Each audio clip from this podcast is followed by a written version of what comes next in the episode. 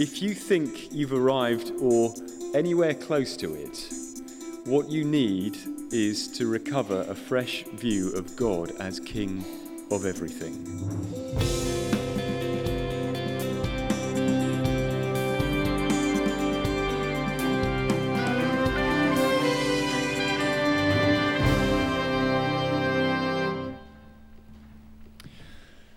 Let me lead us in prayer as we stand.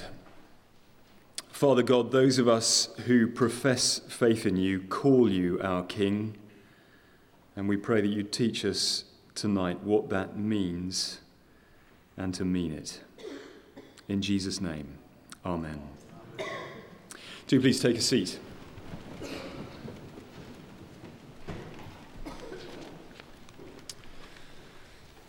I wonder how you think our church is doing.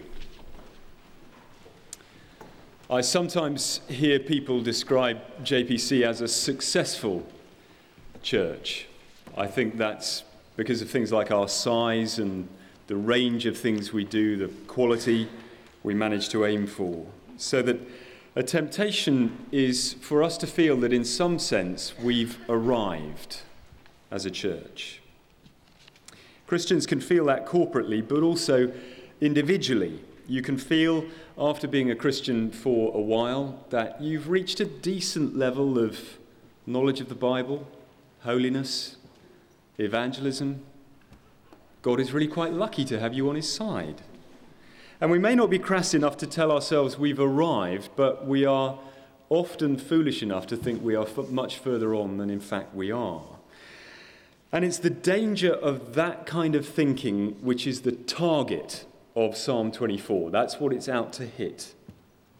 And the message of the psalm is, is this if you think you've arrived or anywhere close to it, what you need is to recover a fresh view of God as King of everything.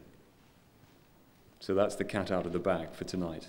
In most of our services, we say the Lord's Prayer, as we did earlier, including the line, Your kingdom come.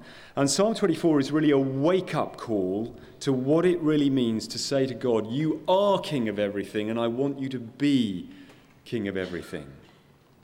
So let's um, have Psalm 24 open in front of us in the Bibles. It's on page 458. Psalm 24, and there's uh, room on the back of the service sheet to jot anything down by way of a reminder of what most strikes you from this part of God's Word. Now, you'll see that above the big number 24, it says the King of Glory. Ignore that um, because it's just the heading shoved in there by the translator. Um, whereas next to the 24 in capitals, it says a psalm of David. And that heading, like the other headings of the Psalms, is part of the text of the Bible.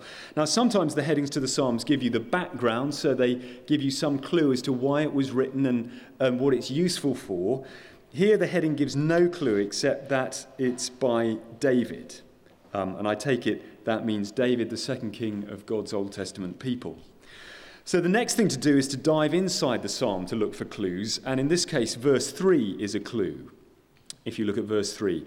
Who shall ascend the hill of the Lord, and who shall stand in his holy place?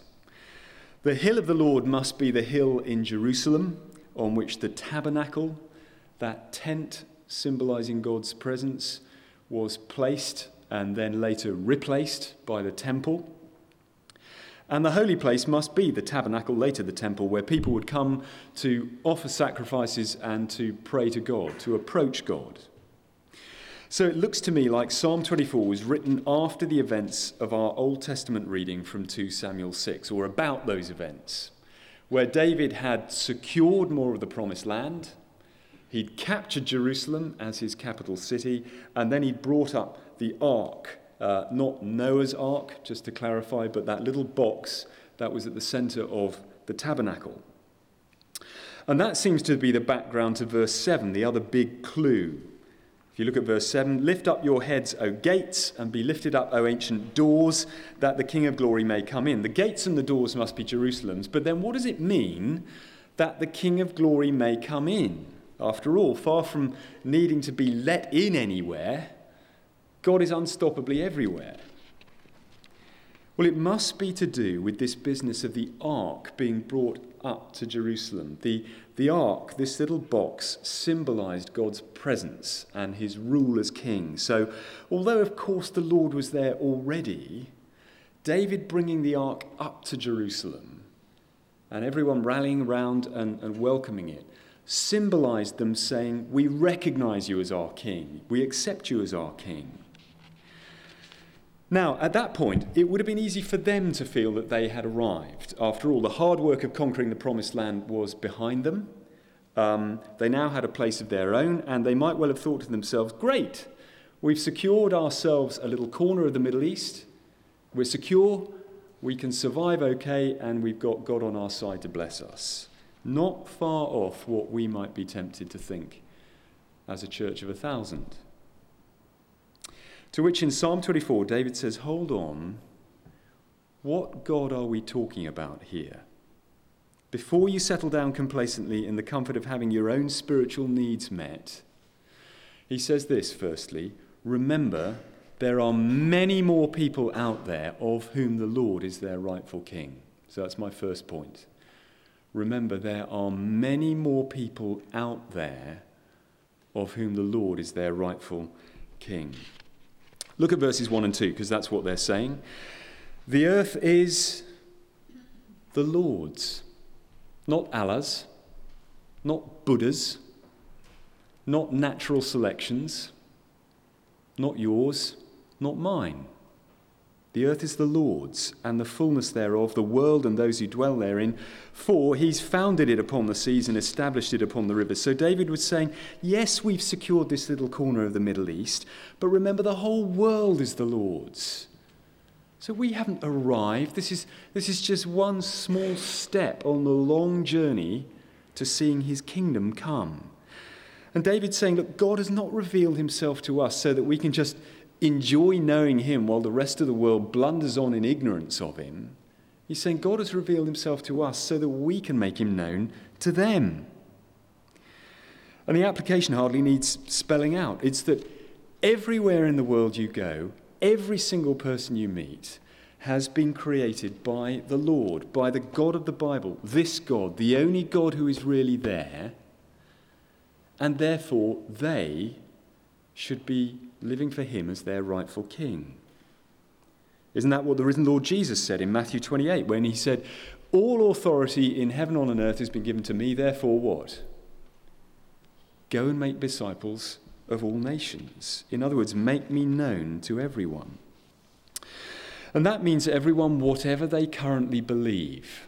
That's a big sticking point for us, isn't it? So, my dear mum once said to me, um, Ian, you wouldn't evangelize a Muslim, would you? As if that would be really distasteful. The assumption behind that question is look, a Muslim's already got a religion, so why would you go foisting another one on him or her? To which the answer is yes, they do have a religion, but they don't have relationship with the one God who is really there. Because to have relationship with him, the only way is through Jesus, and they haven't got Jesus.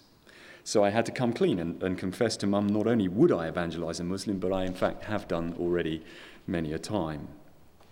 So, can I say, um, some of you who are internationals here come from a religious background, maybe Muslim, maybe Buddhist. Others come from a secular background of atheism.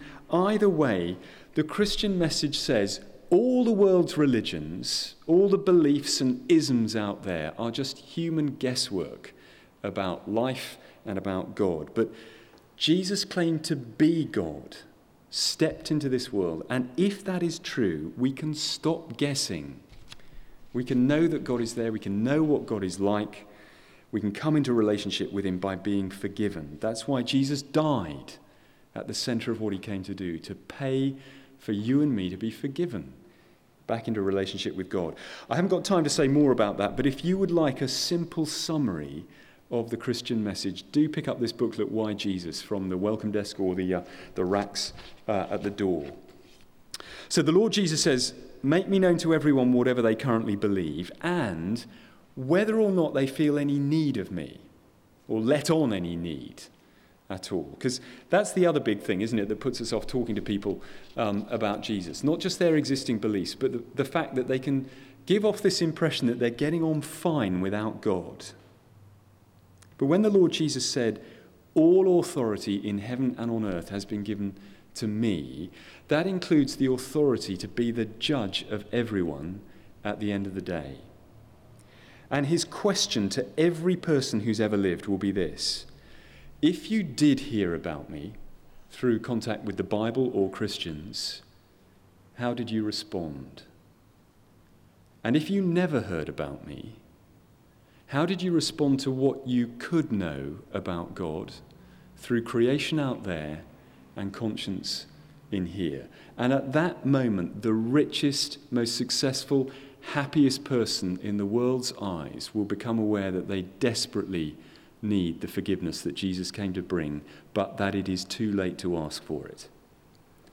And that's why, if you and I are Christians, we have got to keep telling ourselves that they need Jesus now. Whatever impression of life going fine they are radiating, we need to keep trying to tell them about Him. That may be a long, long process that they are not interested in but that's what we're about. So, can I ask you, are you working at that?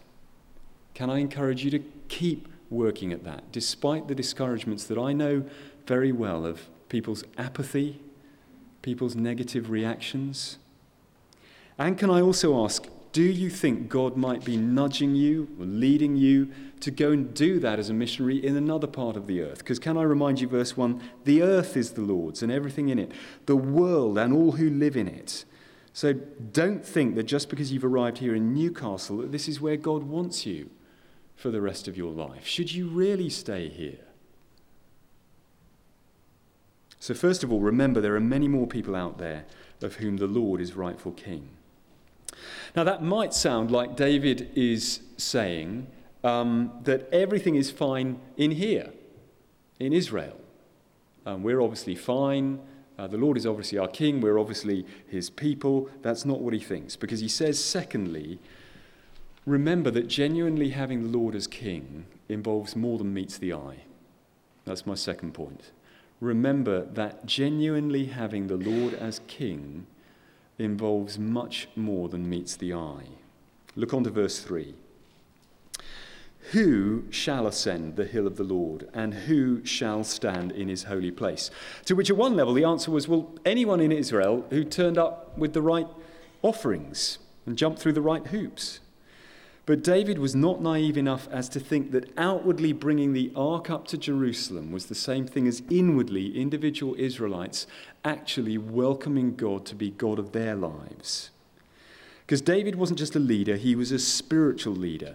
And the danger for spiritual leaders, for pastors and missionaries, home group and other group leaders, is to major on the leader and forget the spiritual to major on all the necessary structures and services and sermons and studies and seminars and socials and all of the rest of it, and to forget to ask the question where are people spiritually? And to forget that coming along here to church or to home group or to Cypher, um, going through Christianity Explored and Discipleship Explored, does not equal spiritual health, doesn't even necessarily equal spiritual life has begun. And as God willing we grow numerically, we need to keep asking, where are people spiritually? When did you last ask that of yourself or of the people you're responsible for? So here's David's spiritual health check coming up. Verse 3 again Who shall ascend the hill of the Lord? Who shall stand in his holy place? That is not just outwardly, but who calls God king and means it? Well, verse 4 He who has clean hands and a pure heart and doesn't lift up his soul to what is false. So, for a start, the person who calls God king and means it has clean hands when he or she approaches God. That's about our actions, that's picture language. David's saying this person approaches God, if I can put it like this, from the baseline of an obedient life. And he or she does not compartmentalize life into the religious bits and the rest where it really doesn't matter how you behave. So if you are this person, you will act like God is king of all your time. That's the frame here.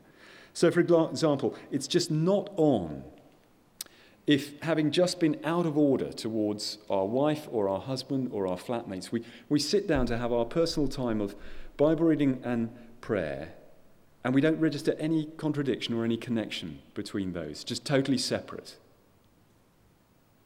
It's not on to be doing something morally wrong in work time, like uh, being happy to lie for the company or facilitate abortion or whatever, but then come to church and again, as if relating to God and the rest of that are just totally separate matters. No connection, no contradiction between those two parts of our lives. If you call God king and mean it, you will act like God is king of all your time. That's clean hands. But then in verse 4, a pure heart means that you'll also act like God is king of all of you. Not just king of all your time that you occupy, but king of all of you, right down to your heart, which is Bible speak for the center of your personality, where your real desires and motives can be found, and which only you and God know about, and He knows about better. So, this is the person who's not just trying to give off the right impression to fellow Christians, which is like falling off a log, isn't it? Because they see so little of us. This is the person who knows that God is always watching and always sees everything. This is the person who doesn't believe there's any such thing as secret sin. This is the person who knows that the real test of our relationship with God is what we think and do when we're on our own and no one else is watching except God. So if you're this person, you'll act like God is king of all your time, king of all of you.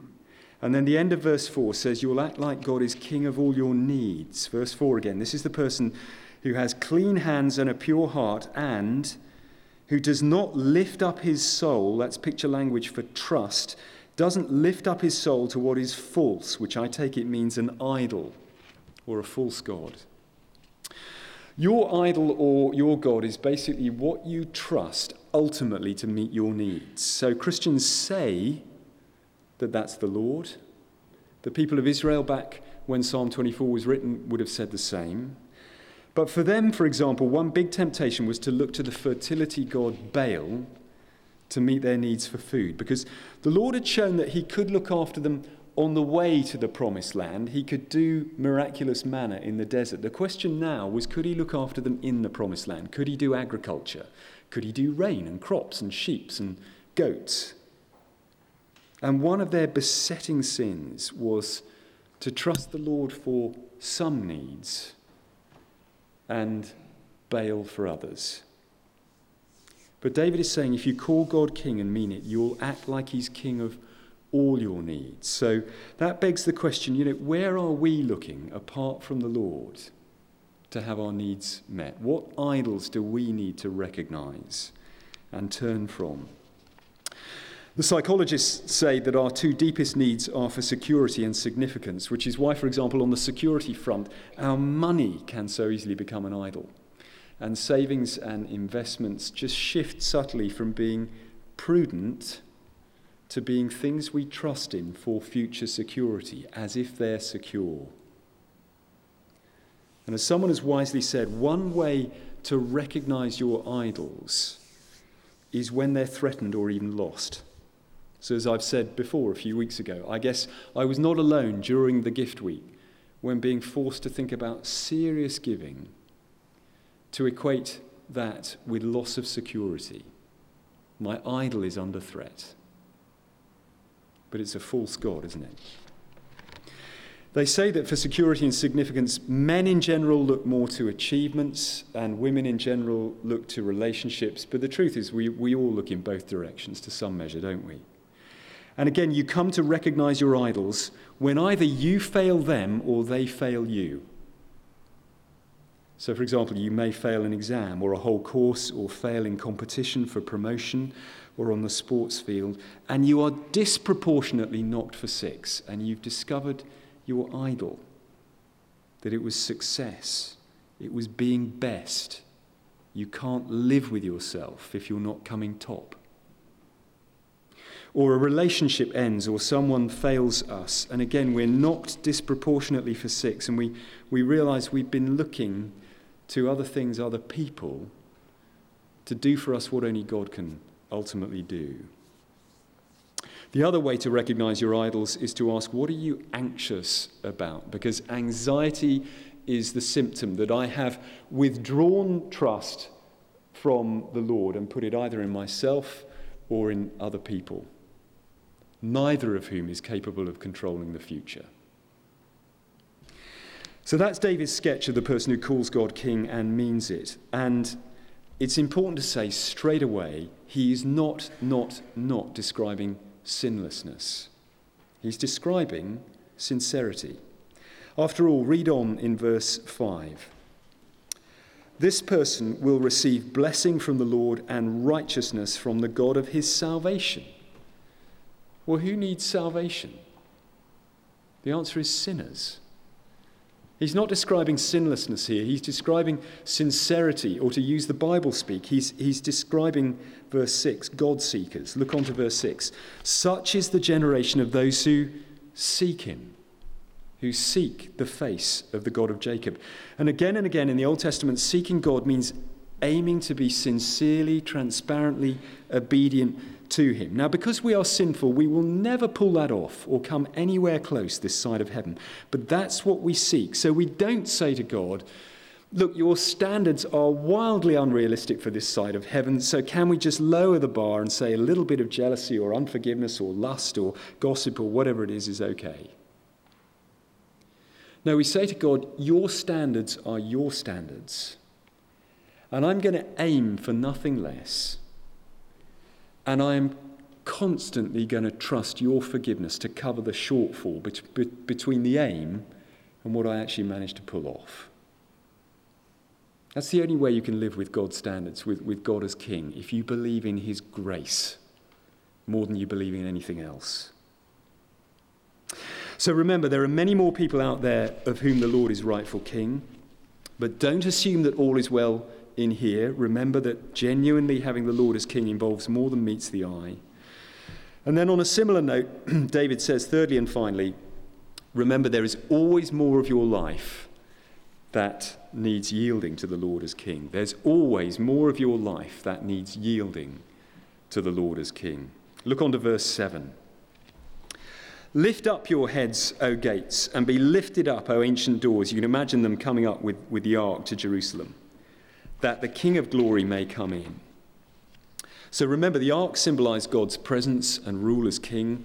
So, in David's mind, bringing the ark up to Jerusalem was a way of saying, we, we recognize you, we accept you as king over us. But he says more than that, doesn't he? Because look on to verse 8. he says, Who is this king of glory?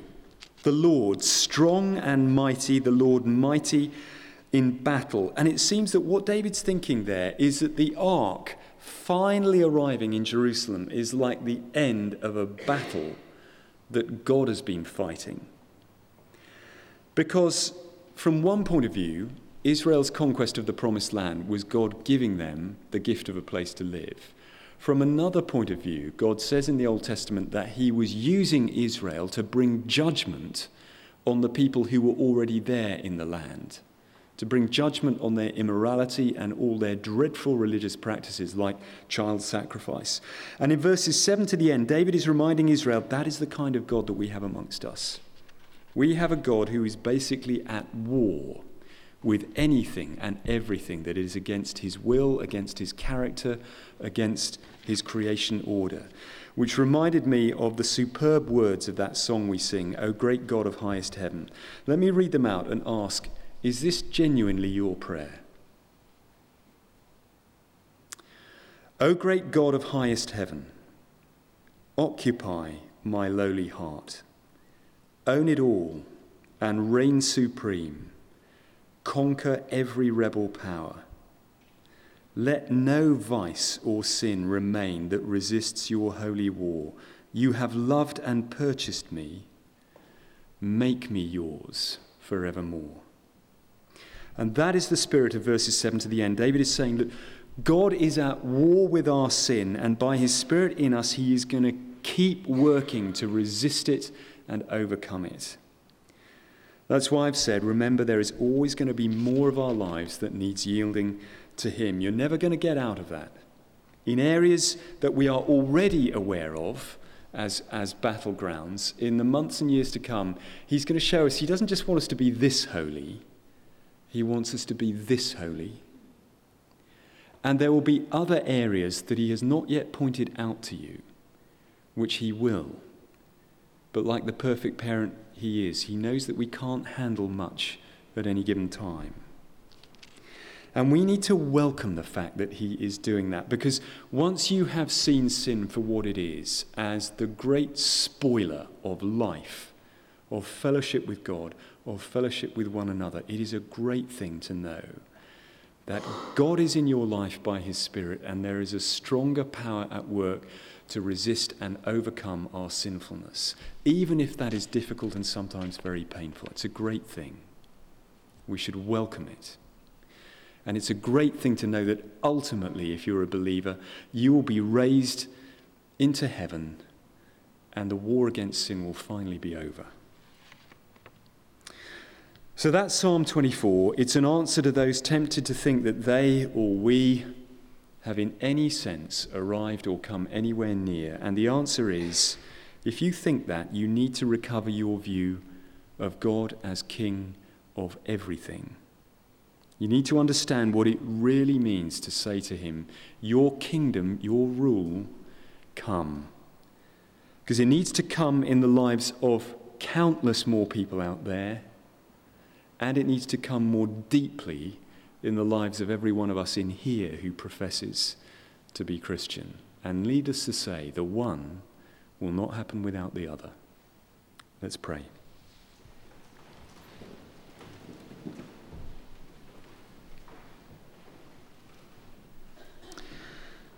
Father, we cannot be anything but convicted by this psalm that so often our profession of you as King is superficial